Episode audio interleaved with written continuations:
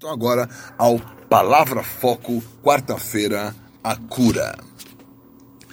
Eu quero que você entenda que você tem que ser curado da rejeição. A rejeição é a maior enfermidade que acomete as pessoas, porque a rejeição é um sentimento na sua alma de incapacidade. E não é verdade que você tenha toda a capacidade, e também não é verdade que você seja incapaz. Onde está a verdade? A verdade está na maneira como você reage. E justamente a cura que nós temos na palavra é da vida de Davi. Nós estamos nesse jejum das bênçãos de Belém, onde um dos focos é Davi. O rei Davi, ele venceu as rejeições. A primeira rejeição é que no dia em que ele ia ser ungido, Samuel falou assim: Ô Jessé, prepara os seus filhos aí, porque um deles vai ser rei.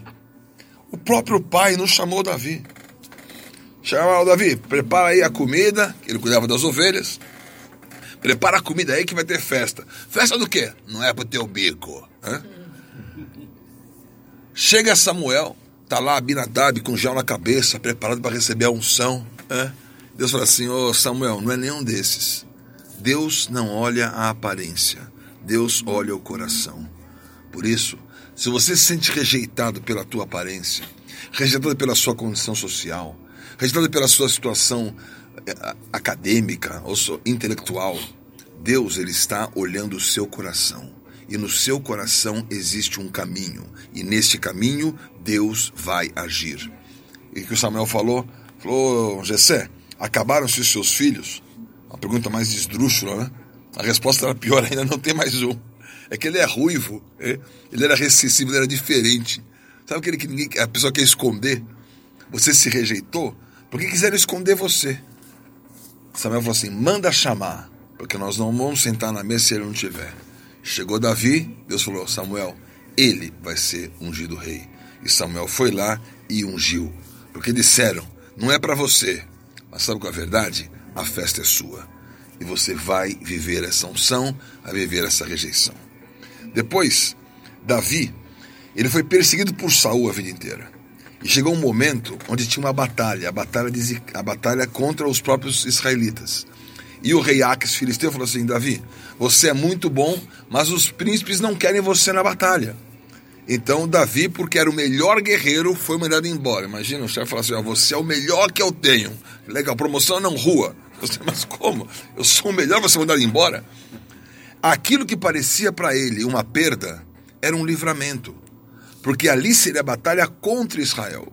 Naquela batalha, Saul iria morrer e o caminho seria aberto para Davi. Agora, Davi não podia participar espiritualmente da morte de Saul para depois ele ocupar. Deus tinha um outro caminho. E esse caminho é você vencer. E quando mandaram Davi embora, Aí ficou assim, sentiu-se rejeitado. Eu sou o melhor, você mandado embora. Ele saiu, chegou em casa, né, para contar. Você que foi mandado embora, vamos contar para tua mulher, né? Como é que eu vou falar em casa, né? Fui mandado embora. Quando ele chegou em casa para contar para a mulher, cadê a mulher? Os amalequitas tinham dado no, em Ziklag, onde era o acampamento de Davi, e tinham levado a mulher e os filhos e tudo mais. Ele estava sem emprego, estava sem família, ele não tinha nada. E as pessoas do exército falam assim: Davi, vão apedrejar você porque você está muito desgraçado. Por que, que é essa pedra? Porque Davi tinha matado o gigante com a pedra. E o inimigo tem vingança. Ele queria acabar com Davi. Mas naquele momento que parecia realmente que você não tem mais chance, que isso é perda, Deus falou assim: vai e persegue o bando que você vai alcançar. E ele foi, perseguiu, alcançou, restituiu, porque ele estava curado na sua reação. Então, te rejeitaram para a unção? A festa é tua. Te rejeitaram nesse momento de perda? É livramento para a tua vida. E o terceiro momento, Davi foi colocado como rei, foi para Hebron, mas onde ele queria ir? Ele queria Jerusalém. E Jerusalém estava na mão dos Jebuseus.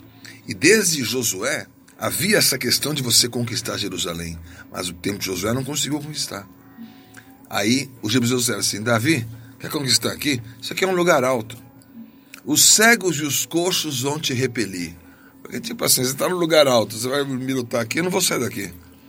Os jebuseus falaram: pode sair que aqui você não entra. Sabe o que fez Davi? Ele entrou pelo canal subterrâneo. Ele encontrou um caminho. E você ouviu. Você não tem chance de conquista. Mas você já tinha ouvido que a festa não era tua? Já tinha ouvido que era o, era o teu fim e não foi? Então você teve uma terceira reação. Eu vou encontrar o caminho. Eu tenho um canal subterrâneo. Estou profetizando que você vai encontrar o teu canal subterrâneo. Vai encontrar o caminho que ninguém encontrou. E Davi entrou silenciosamente por aqueles canais. E de repente, era igual bueiro, é só bueiro abrindo assim, ó, pá, pá. E os israelitas saíram por ali, o exército de Davi, dominaram de surpresa, atacaram o inimigo e conquistaram aquela cidade. E Jerusalém passou a ser a cidade de Davi. Você vai em Jerusalém hoje, tem lá a torre, a cidade de Davi, conquistada dos jebuseus. Por quê? Porque ele não se sentiu rejeitado na sua chance de conquista. Não se sentiu rejeitado no dia ruim, que era o seu livramento e não era perda. Não se sentiu rejeitado na festa, na unção, porque o Senhor tinha a posição para ele. Por isso, hoje, você vai ser curado na tua reação. Você vai reagir na maneira que esta cura deu a você. Vai encontrar o seu lugar e rejeição não faz mais parte de você. Esse foi o nosso Palavra Foco Cura.